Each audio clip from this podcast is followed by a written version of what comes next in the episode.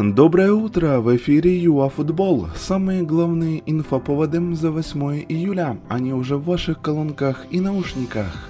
Нападающий для Динамо, аренды Шахтера, Олимпик покидает УПЛ. Поехали!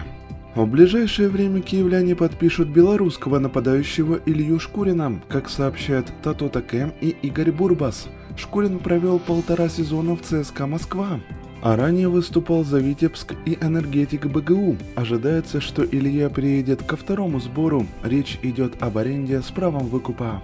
Бывший капитан Реала Серхио Рамос в качестве свободного агента перешел в Пари Сен-Жермен. Контракт с ветераном заключен на два года. Он впервые покинул Ла Лигу. После 16 кампаний в Мадриде и трех в Севилье, Вейналдум, Хакими, Рамос, еще и Донарума подъедет. Ну прям отлично. Да, Олимпик официально покидает УПЛ. О снятии клуба с чемпионата Украины сообщил президент Владислав Гельзин.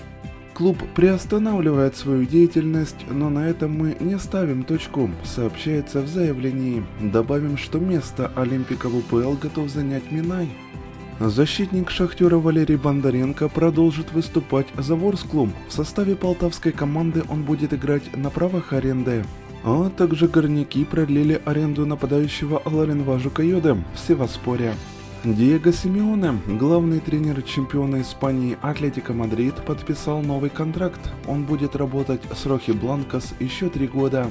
Отметим, что предыдущий договор истекал через год. Также напомним, что Эль Чоло руководит Атлетиком уже ровно декаду.